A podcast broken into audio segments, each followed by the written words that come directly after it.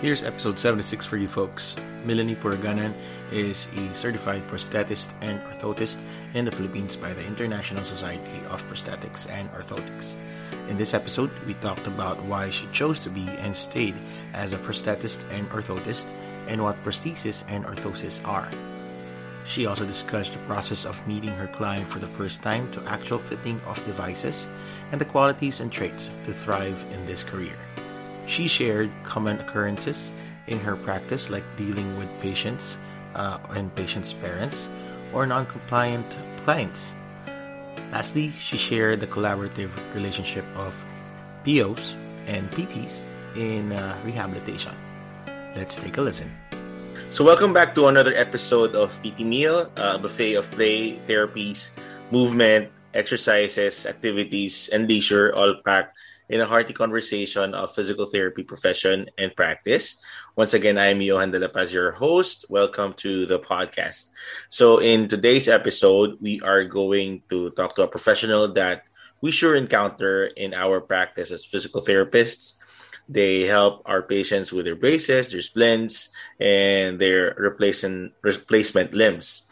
So I'm talking about an orthotist and prosthetist. So my guest today is a certified prosthetist and orthotist in the Philippines and co-founder of ALBM Prosthetics and Orthotics. Um, she is Melanie Puruganan. Tama? Uh, Did I yes, pronounce it right? Yes. All right. Uh, Lenny, welcome to the podcast. Thank you. Thank you for having me, sir. All right. All right. So you're the first um, non-physical therapist that uh, I interviewed because I I I wanted to you know also have professionals in the, or different disciplines that we as physical therapists work with. Kasi marami naman tayong mga nakakasalamuhan mga professionals with, in terms of our um, patients and clients. So yeah, so so you're the first non-physical therapist first. Wow. In the show.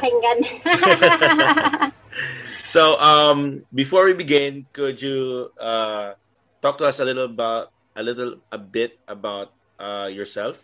Uh, what do you do?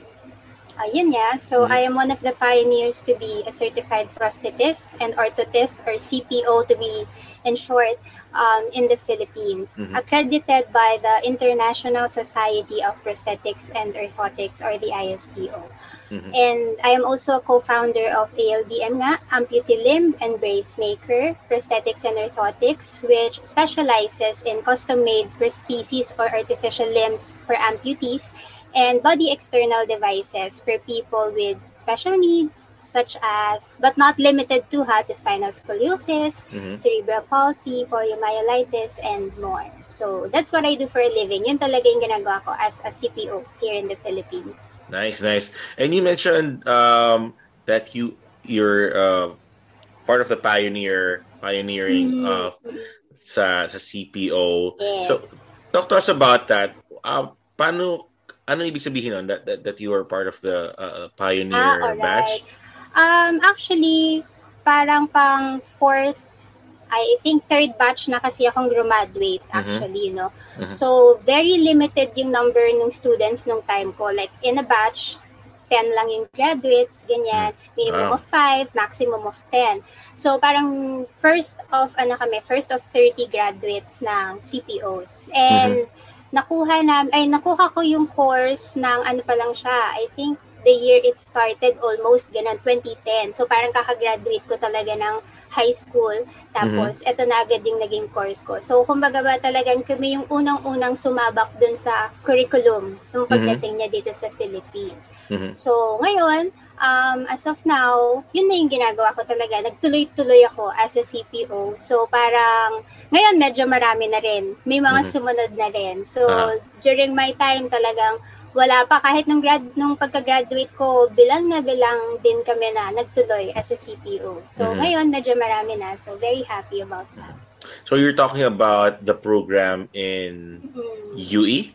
Tama U- ba? UERM, UERM? PSPO, yes. Mhm. University of the East, Ramon Magsaysay, Philippine School of Prosthetics and Orthotics. Nice, nice, nice. And how and how many years to? Itong ano na to? Ah, okay. Sige, to? during during nung time ko ah, nung time Ah. ko, it was a five-year course with Wow, one wow. year postgraduate internship. Nung time ko yun. Aha. But now, dahil sa K- K-12, parang naging four-year course na lang siya. Nice. And So, may board exam din kayo?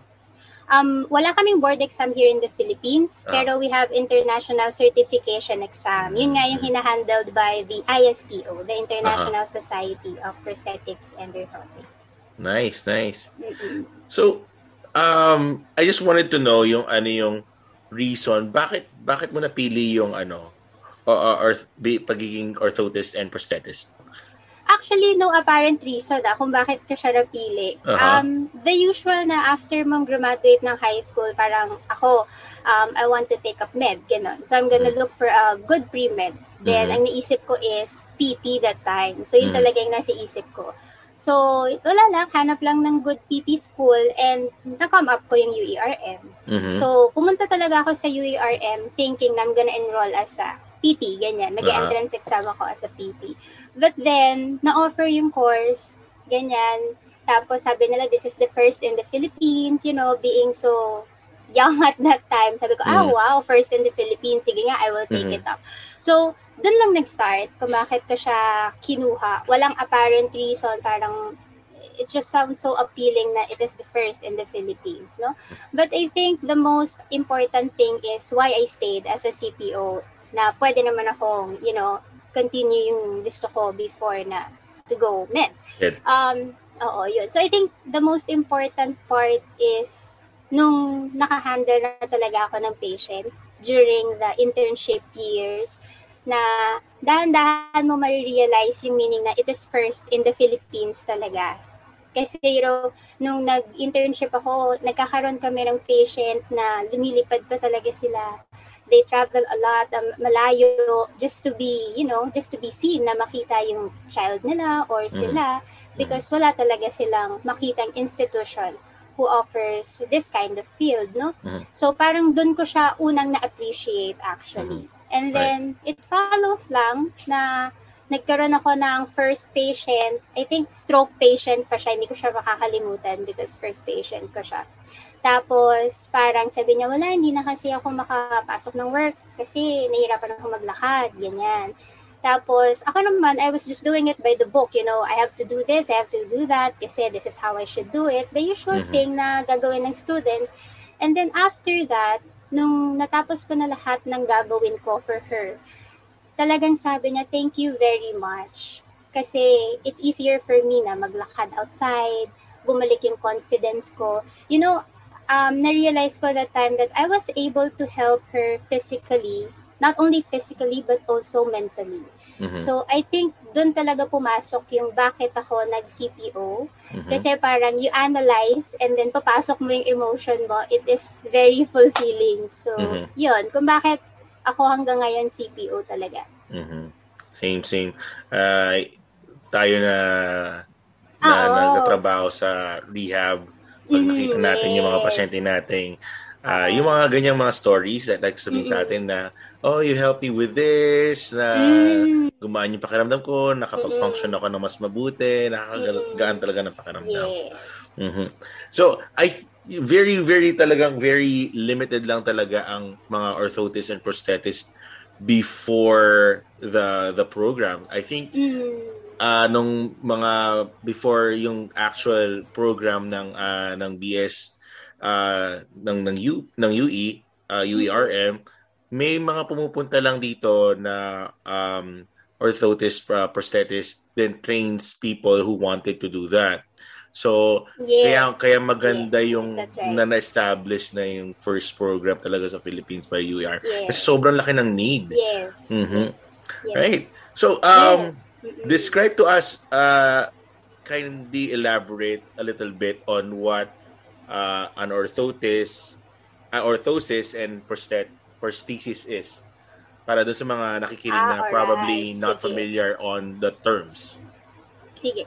Orthosis and prosthesis kasi uh, plays a different roles talaga. No? So siguro I'll start with prosthesis muna. Actually, a prosthesis is a custom-made device uh, made to replace a missing body part. No? So it can be because of, you know, na-amputate ka because of trauma or accident or any other medical condition or meron kang congenital um, deformity na kailangan mo ng something to replace a body part. May it be legs, may it be arms, even fingers. Yeah. Right. So that is a prosthesis. Mhm. Next naman, an orthosis, ito yung mga externally device na ina-apply um, made to support or control, for example, if you have muscle weakness, any joint or bone deformity, to assist you, to help you na um, magawa yung daily activities mo and future presentation. So, to help you function more. Yeah, ganun Mhm. siya.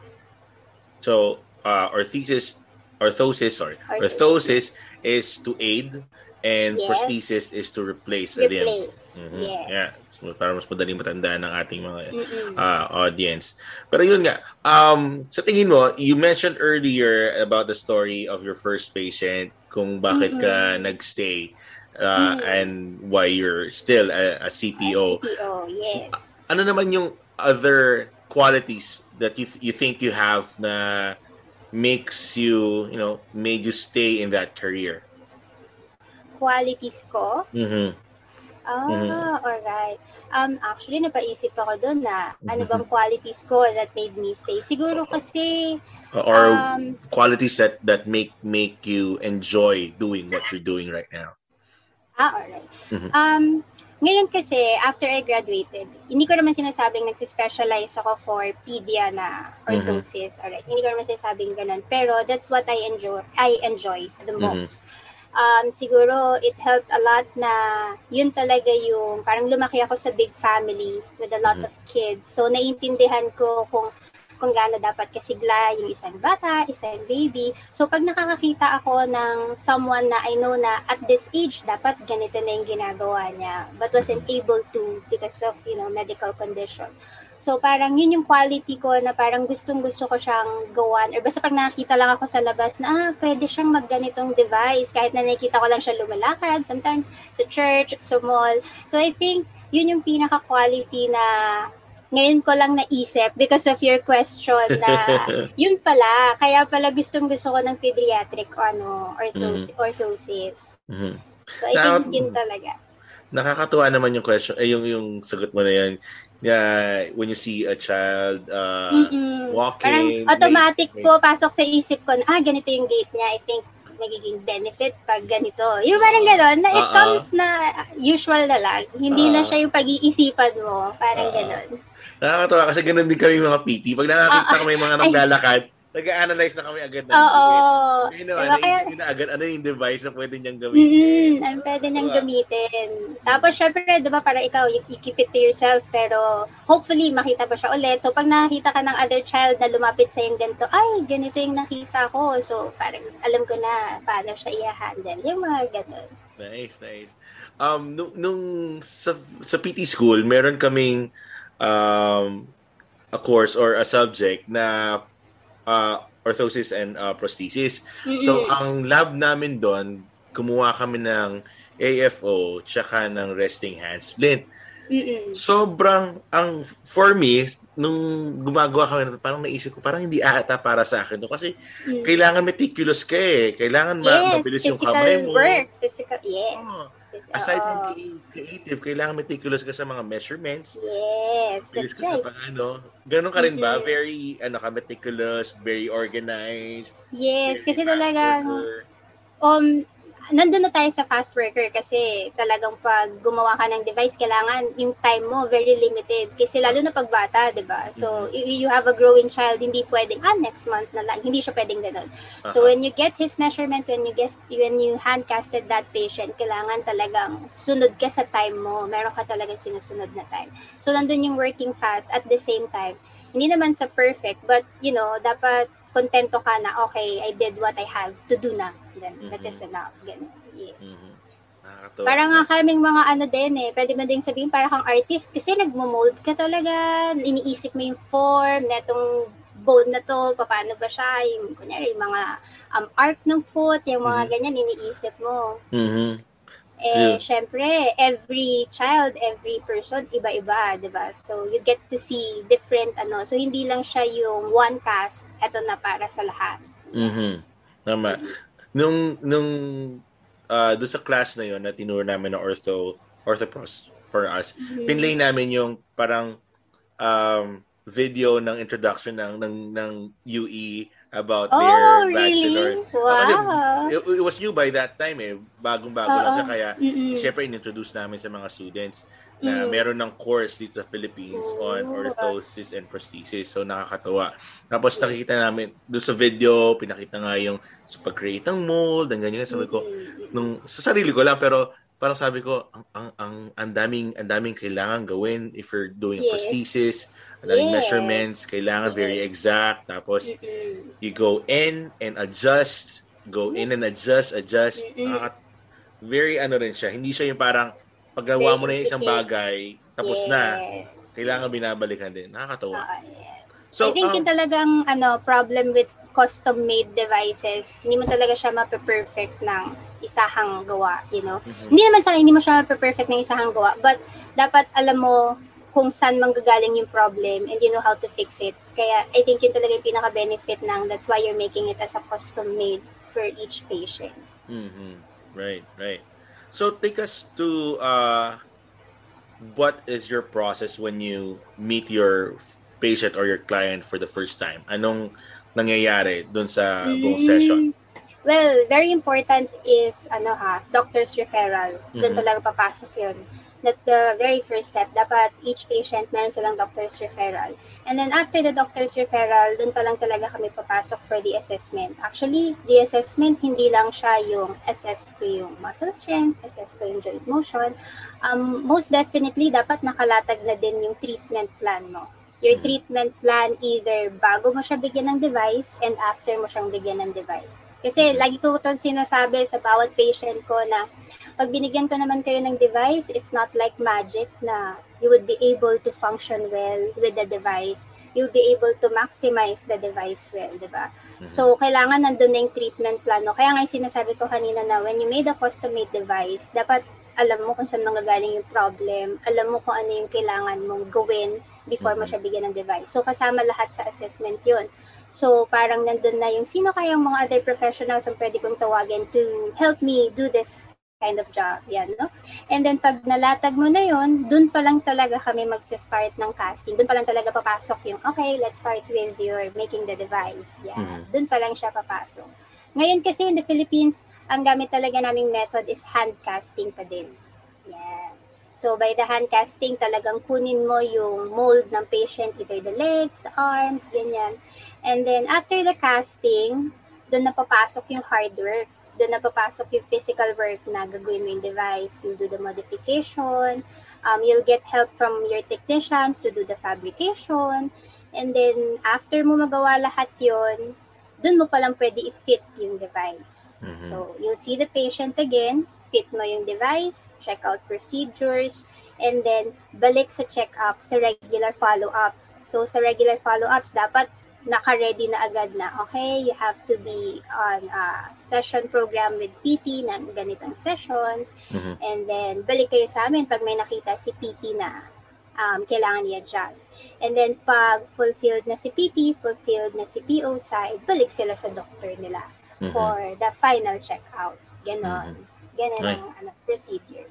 Haba, no? Oo, haba. How, how, how long does it usually take from the your initial assessment measurement to the actual the or final dev, uh, device um usually ang pinaka ano talagang time is one week to two hmm. weeks. Lalo na if you're working with ano talaga if kasi syempre hindi mo masabi yung time na baka mm-hmm. in a week biglang mag-change ng ng weight in a month lumaki yung bata. So, as much as possible, we try to finish our work at least one week, two weeks maximum. Or sometimes, mm-hmm. kapag hindi talaga kayang-kaya because of the, you know, limited resources, yung mga materials na kailangan mo pang i-outsource outside. Mm-hmm. So, usually, maabot pa rin ng one month. Pero, as much as possible, hindi dapat. Mm-hmm. Wow. You, you mentioned uh, fitting kids. Um, syempre, di ba, kids really grow, may mga yung iba may mga growth spurts pa. gaano kadalas sila nagpapalit ng mga ano, ng devices? Ah, siguro ano, um, based on my experience lang uh-huh. po ha, mm-hmm. with um, orthosis or yung mga externally applied devices. Mm-hmm. Usually talaga ang parang nagiging baseline namin is around 8 to 1, 8 months to 1 year mm-hmm. nagpapalit sila. Especially for the foot and ankle length, yung mga ganyan, mga foot uh-huh. length, mga height, yun. Yun ang kalaban, lalo pag growing kid talaga. Mm-hmm. Usually uh-huh. 8 months to 1 year. Uh, hindi naman pwede yung external device. Lakihan na lang natin kasi lalaki yung bata. Oo, kasi hindi naman kasi. Oo, di ba? So, yun yung actually, isa pa yung mahirap na bakit kailangan ganun kabilis magpalit? Tapos makikita ng parents na, ah, okay, kaya pala ganun kasi nandito hindi na siya ma-adjust. Yung parang ganun. Mm-hmm. Yeah.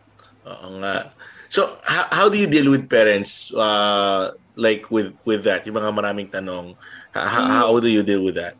Ah, talagang ano, before ako mag sa assessment pa lang, before mm-hmm. ako mag-proceed sa casting, talagang yun nga sabi ko sa latag na talaga lahat. Mm-hmm. So dapat nandun na yung ex kailangan tanungin mo yung goal ng mother kasi mm-hmm. syempre, 'di ba, usually hindi mo naman matatanong yung bata. So kailangan matanong mo yung goal ng mother and then yung expectations niya. Mm-hmm. Kasi we have to set ng okay po ha, we have to set our short-term goal For the short-term goal within the next three months, ganito yung pwede nating makita. Alright? Mm-hmm. Pwedeng medyo may mas makita pa tayo, pero pwedeng hindi. Yan. So talagang, mm-hmm. I think the very important part is setting out a goal and talagang discuss yung expectations. And I think talagang very helpful yung experience pag ganun. Na mm-hmm. Kasi syempre, di ba, sometimes pag by the book, dapat ganitong month, nakakatayo na yan, nakakalakad na yan, you know. But syempre, hindi naman always ganun. Uh-huh. So I think the very important part with dealing with parents is setting out their goal and yung expectations. Right. How do you deal with, ano, um, the patient or their, their parents uh, non-compliant in, in wearing their external devices?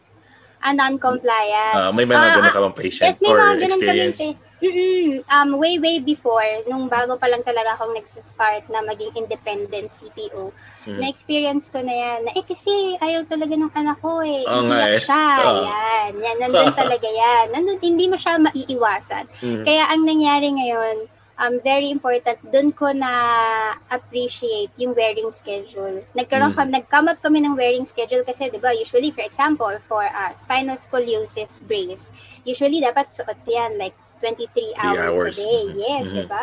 So very hard lalo na pag ba, pag bata pa talaga yung patient mo. So, I think doon pinaka papasok 'yun eh, 'di ba? Kasi hanggang pagtulog. So, ang ginawa talaga namin is nag-set kami ng goal na dahan-dahan on the first week, ganito mo lang isusuot and then mm-hmm. on the second week you will increase para dahan-dahan din nasasanay yung bata.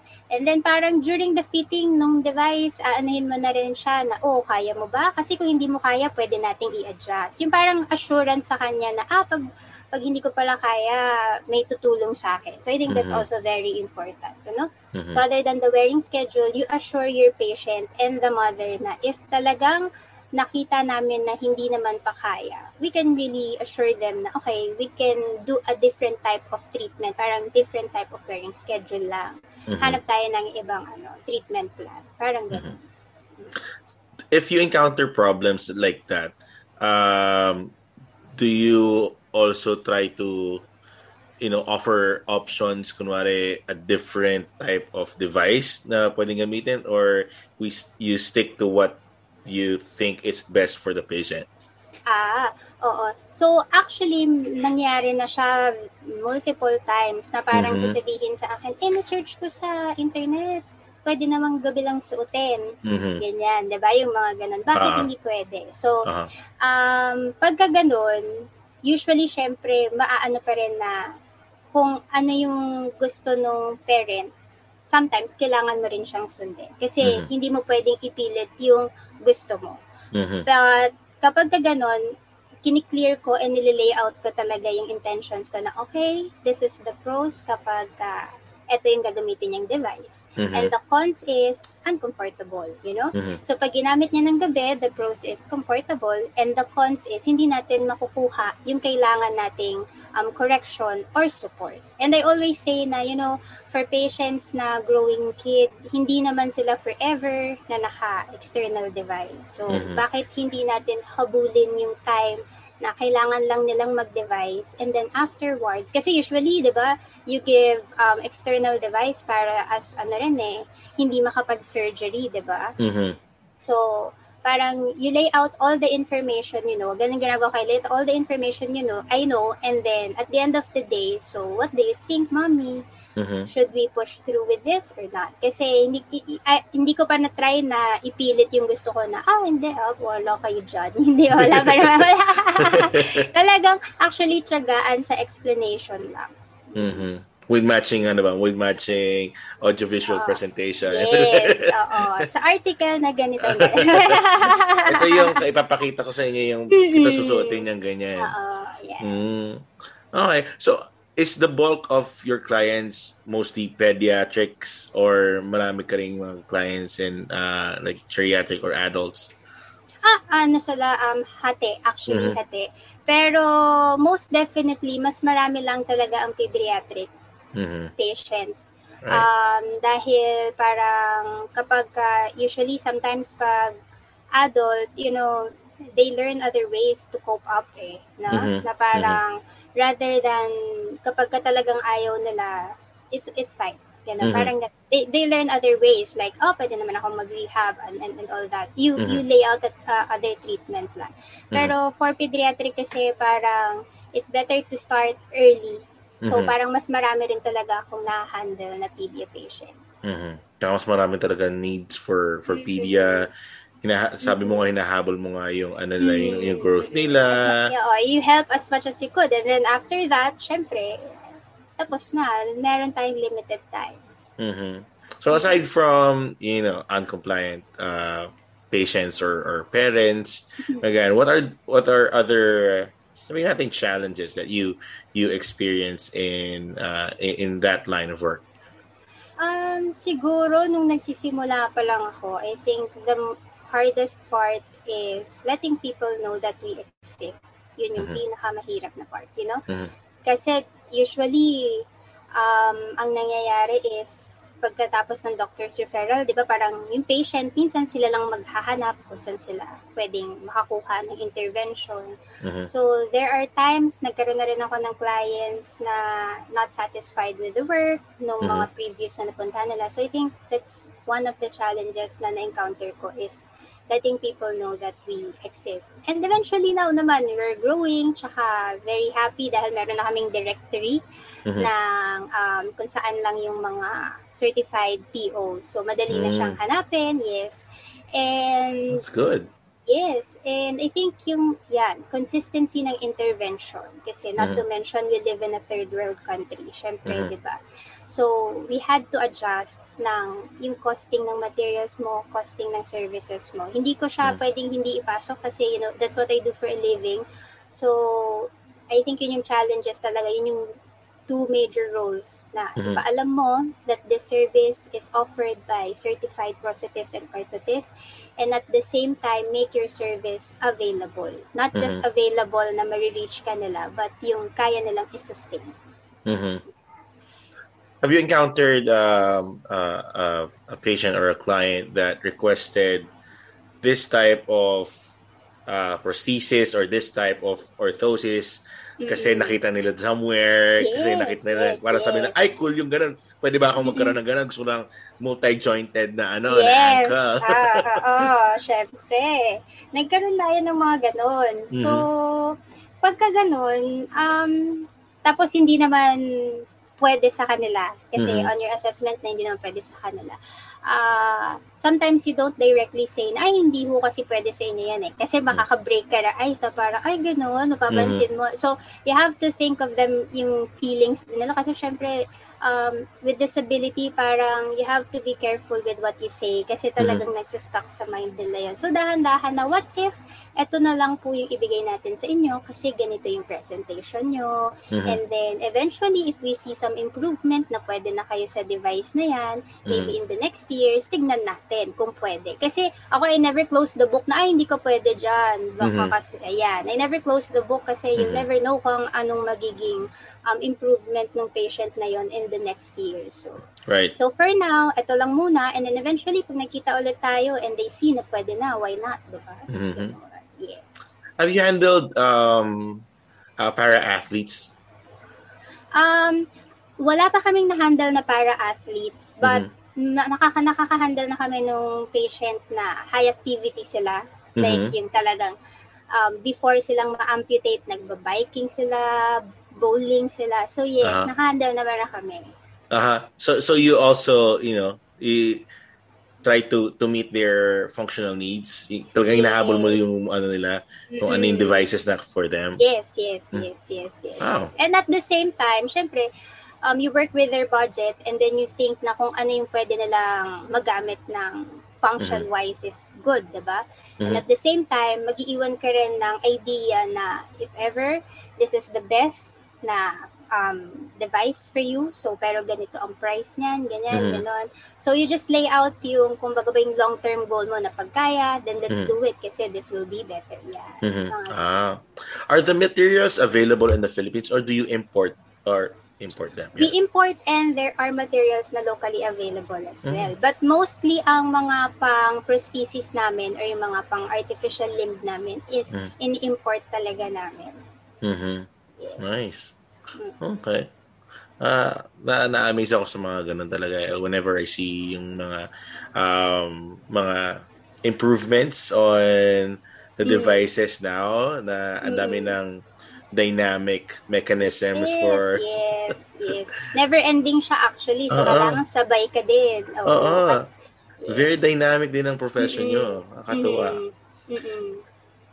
so would you do you see that the uh, mga devices would have you know robots or ano na mechanized okay. na siya. uh, um, I think yes, kasi ngayon talagang sa mga amputees, meron na yung mga microprocessor na uh-huh. computerized na, di ba? So right. yes, tala, oo. So yun yung mga kailangang um, i-absorb pa namin para uh-huh. ma-improve talaga here in the Philippines. Oh, yung mga kasi EMG sa ibang sensors. Bansa, yes, sa ibang bansa parang ang layo na diba, dala. Mm-hmm. mm-hmm. mm-hmm. Nice, nice. Um, what what's your ano um an experience that you you will not forget uh sa sa practice mo? It can be a good one or it can be a mm-hmm. bad one. I'm sure we we can learn something from it. Um, talagang experience na hindi ko makakalimutan mm-hmm. is siguro college years, yung first time kasi sa UER and PSPO, they teach us from the very beginning. Yung, mm-hmm. You know, yung dirty work, yung yung physical work, yung pagod and all na, you know, ako babae ako, I I use ano, mga machines, I use, I use mga power tools, mga mm-hmm. ganyan. And then, parang yung time na yun, bakit ko ba ginagawa to? Bakit ba ako nandito? yung mga ganyan. Kasi hindi ka pa pwedeng mag-handle ng patient hanggat mm-hmm. hindi mo kayang gawin by yourself lahat ng process. Ganun ang nangyayari oh, program okay. namin. So, I think it's very nice kasi ngayon na, you know, nagsarili na ako na parang I work around it na parang dun mo ma-appreciate na ah, kaya pala ako tinuruan kasi I'm gonna use it in the future talaga na mm-hmm. and I mm-hmm. can share knowledge din, di ba? Mm-hmm. So I think yun yung most unforgettable ko na yung I'm asking myself, bakit ko ba ginagawa to? And then super big turnaround nung nakita ko na yung effect. Yeah. Mm-hmm. Before before going to your your bachelor's, hindi ka ba mahilig pag magkumpuni, mag, mag no, gumamit ng mga no. tools? Oo, wala, talaga. wala, wala. Talagang babaeng babae, ganyan. So, nasabak ka talaga? Nasabak, oh, kaya that's why I, I'm asking myself, ano ba itong ginagawa ko? Nagpupukpok ako ng martilyo, mga ganyan. So, uh-huh. but eventually, ngayon, parang it's the, ano na eh, parang normal thing na naginagawa ko siya. Uh-huh. So, ayun, na, kaya very big turnaround, pero unforgettable actually. Mm-hmm. Nice, nice. And do you do uh, the devices yourself or you have a team with you that help you? Ah, now kasi, um, as a, ang mga CPO kasi usually ang ginagawa talaga namin is assessment, Uh-huh. designing the device, prescribing the device, and then yung cast modification. Okay. The cast modification kasi and casting and cast modification. The cast modification kasi very crucial 'yon kasi doon ka mag-a-apply ng mga corrections, kung ano Mhm. magiging final form ng gagawin mong device. And then after that, may team kami na ipapasa namin sa mga technicians. So, Okay. technician, sila na yung, yon hindi na ako masyado nagpupukpuk ngayon. Yan. Sila na yung naggaganon for us. So, Mhm. ngayon, sila na yung mga um, mag-ano ng plastic, magkakat, yung mga Mhm. ganyan. And then, after nilang matapos yung final, after namin ma-check, kami ulit ang mag-fit. So, Mhm. ganun siya. So, actually, it's a team eh. So, kasi nga, you have a very limited time, ang dami-dami Mm-hmm. mong gagawin. So, you you will need help along the way talaga. Right, right. Nice. So parang ano pa rin, no? Uh, you have your own rehab team din sa, sa aspect ninyo, no? Oo, Ah. parang ganun. Yes. Mm. Okay. If someone wants to get into uh, that career to be a certified uh, prosthetist and orthotist, ano yung mga qualities or traits that they they need to possess para they can survive and thrive in that career? Oo. Of course, syempre una is your patience. Mhm. Kasi nga, talagang dapat tiyaga. Mhm. It's it's very tiring mentally kasi you're studying, ano? And then Mhm. at the same time, very exhausting physically. Mhm. Talagang dalawa. And then, so talagang tiyaga. And I think, um, ang pinaka masasabi ko lang is always think na yung patient nyo, you treat them as your family. As if you're making the device for a family member. Para talagang matyaga mo siya kasi hindi mo lang isipin na sige na nga, kailangan ko kasing gawin to. Yan. Actually, that line is nanggaling sa professor namin nung nag-aaral kami. Siguro nakikita na niya yung pagod and everything. So, sabi niya, the quality para talagang ma-surpass mo yung stage na to is think of it as if you're doing this for a family member. Kasi di ba, if you're doing this for a family member, iba yung energy mo, Mhm. iba yung um, perfectionism mo, talagang lahat gagawin mo. So, I think that's the best advice anyone gave me. Kaya, yun din yung binibigay ko always. Nice. And for um, physical therapists, because uh, the audience of this podcast is physical therapists, ano naman yung message mo for physical therapists that would work with you or work with their own team of or um, orthotist, orthotist and prosthetist? and prosthetist. Nako, very- ako lagi sa ganun. Kasi nakakano for is is Ah. pero very important talaga ang mga physical therapists sa amin. As in, they play a major role talaga for us na PO. Mhm. Kasi for example na lang ha, kasi I cannot explain kung gaano sila ka-important. For example, I'm just gonna put it in an example na if we have an amputee patient na bago pa lang siyang amputee, you know, um, there are times na syempre kailangan mo silang makondisyon bago silang mag-device. Kasi hindi easy eh. You know, as what I've said, it's not like magic na pag binigyan kita ng prosthesis, you're gonna walk. It's Mhm. not it's not something like that. So kailangan mo siyang mag-train. So talagang pag nagkaroon kami ng PT na who's, you know, same goal as ours. Actually, we have um, team of PT na talagang ganun, na talagang into helping, into service, na ang, Mhm. ang galing, napapalakas talaga nila yung patient and then nabibigyan namin ng device. And then, sila yung nakakapag-maximize ng device na yun for the patient. Mhm. Na for example, may device na, ay, hindi kasi ito pwede pang stairs. Pero magugulat ka, matitrain ni PT na nakaka-up and down ng stairs. You know, so it's never a closed book talaga. So, Mhm. very important ang mga PT sa amin because they help us na ma-attain yung goal na siniset namin for the device that we make.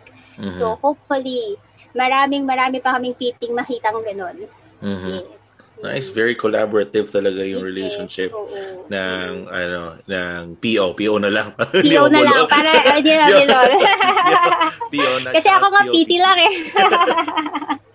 So yeah, um na, na-experience ko din yan eh with sa sa Philippines tsaka dito na when when I have uh, a patient na that that new new amputee Mm-mm. um minsan yun nga eh kailangan makondisyon namin yung physical nila then then their mental Yes. to Yes. really be ready for the Yes. uh, for, for the, the device. intervention, yes. Mm-hmm. Mm-hmm. Kasi minsan sila kasi parang um, meron pang may sense of denial pa, yes. meron pa sabihin nila baka hindi nila kaya or mm-hmm. para saan pa, uh, mga ganun. Tsaka takot ako eh, baka pag hinakbang ko, biglang hindi pala kaya, yan, exactly. yung mga ganun. Uh-huh. Diba? Uh-huh. So, how can you assure the patient na kaya niya? Mm-hmm. So, yung collaborative and, and same message from you guys, the POs and RSPTs, that this would help the patient na mm-hmm. at least they would realize that nandun tayo for them mm-hmm. to help yes, them. Yes, yes. Nice, nice. So, ang dami ko natutunan and I, have, I, I gained uh, greater appreciation to what you guys do. Um, I I just thought before that you know you would come to like measurements and stuff but mm-hmm. there's a lot of work that in, that's that that is in, involved in what you do yeah. and yeah sobrang appreciate ko yung mga ginagawa niyo as uh, you know, POs oh thank you so much mm-hmm. um, and, and thank you for being in the show uh, and sharing mm-hmm. your experience with us and if uh, our audience physical therapists would like to uh, get in touch with you uh, for your services kung may mga pasyentes lang kailangan ng um, devices or uh, prosthesis, uh, where can they reach you? Um, actually, they can reach us sa page kasi doon kami very responsive mm-hmm. sa ALBM Prosthetics and Orthotics actually sa Facebook page. We also have our Instagram account at albm.ph mm-hmm. and then siguro pag napunta naman sila sa Facebook page namin, makikita nila yung clinic number. So, mm-hmm. Ako din naman nasasagot doon. Wow. Ikaw, ikaw yes. din yung sumasagot sa Ako din yung sumasagot doon, ah, yes. Nice. Uh, very, very hands-on ka talaga. Yes. Uh, All right. So again, thank you. But before I let you go, I have my last three bites for mm-hmm. uh, sa question sa sa uh, ating conversation. So my first question is uh, what is for sure marami ka nang nakakausap about your career, about your profession what is something that uh, you want people to ask you na hindi nila na natatanong? Na that you feel that it's important for you to share? That they feel it's important for me to share mm. is mm, um from a patient or hindi from my colleague? Uh any. Pwedeng mm. uh something that the patient should ask you pero hindi nila natatanong? Or a colleague that should ask you pero hindi nila natatanong Oh, I think siguro is how do you um how do you maintain your work na lang, yung quality of work. And mm-hmm. and yun na lang siguro. Kasi you know sometimes there are patients as well na of course syempre there are days na you're making a custom made device it's not mm-hmm. going to be the perfect one mm-hmm. there are days you know mm-hmm. so sometimes makakarinig ka ng criticism about it but you know the for me kasi is yung quality ng work ko it's more about the function rather than the appearance so if mm-hmm. ever someone also asked me as a PO na colleague ko na pag may nagtanong usually sa amin eh, how do you maintain your quality of work? So usually, because of the appearance, ang mga naisasagot, you know? Mm-hmm. But I think ang walang nag-ask sa akin is, uh, ano yung ano yung baseline mo as you give a quality device. Yeah. Mm. quality siya for you. Mm-hmm. So, I think the answer, answering ko na rin para yeah, hindi na nila itanong. Yeah. so, I think yun nga, um, I think quality for me of the device that I'm making is the function na nakukuha ng clients, ng patients, you know? Mm-hmm. So, um, regardless of the appearance, but of course, I still care about the appearance. Kaya talagang naghaharap kami ng ways to make um, the devices cute for the patient mm-hmm. na mga child. Mm-hmm. But um, in perspective, it should always be the function mm-hmm. na gusto mong ma-achieve. Yun. Ang ganda nun ah. Ang ganda ng sagot. Ang ganda yung question, ang ganda ng sagot. Kasi a lot of uh, people might, you know, focus more on the aesthetics Yes. Kasi device. syempre, di ba, parang sabi nga nila, yung devices para na siyang ano eh, para siyang yung art na pwede mong isuot. Ganun mm-hmm. siya. Mm-hmm. So parang ganun na yung lumalabas ngayon sa work namin. Yun na din yung hinahabol namin actually. Mm-hmm. But so, you know, sometimes people think na the quality of the device depends on that. You mm-hmm. know? So parang pag may nakikita na, eh bakit yung kanya ganito itsura, yung akin ganito itsura. Mm-hmm. So it serves a different purpose. Mm-hmm. Diba? So right. I think yun. So you measure quality of the device by its function and how it helps you. Nice. Yeah. That's good. Uh, my second question is uh, what is something that you have read, you have watched, or you have listened to that, again, is something worth sharing? I, I think that's the most ano na lang in in relation to my field ha yung mm-hmm. advice from my professor talaga mm-hmm. na you treat every patient as if they are your family mm-hmm. para talaga you give your best in every work that you do. Nice. Nice. All right. Uh my my third question is the the show is uh, named PT Meal. It's a complete meal of insights, experiences, and stories. So, what are the three ingredients that make uh, it can be a, a, quality, a trait, you know, your motto, your principle. What are the three ingredients that make up Danny? Me? Mm. Oh, akala ko in my profession. mm. Me, I think compassion. Mm-hmm. I'm very compassionate about in what they do. I am very, I mean, I'm, mahilig akong mag-analyze eh. Mm-hmm. Analytical person as well. Mm-hmm. And I think um, emotional as well. Mm-hmm. Yeah. So I think that's the thing, ano, to to explain me. Mm-hmm. mm-hmm. All right being compassionate, analytical, and emotional. That's very important then it's a career eh. Yes. Kaya, kaya I think bagay na bagay kasi because really being compassionate with your patients, trying to, mm. you know, do your analysis in your in yes. in the devices that you're gonna present and being, you know, emotional and supporting the patient. That's, that's very important. Okay. Nice. Again, thank you very much for thank for you. being the show and, and sharing to us what you do, ano yung, what does it take to be a, PO, and mm-hmm. how we as physical therapists and, and POs work together to help the patient.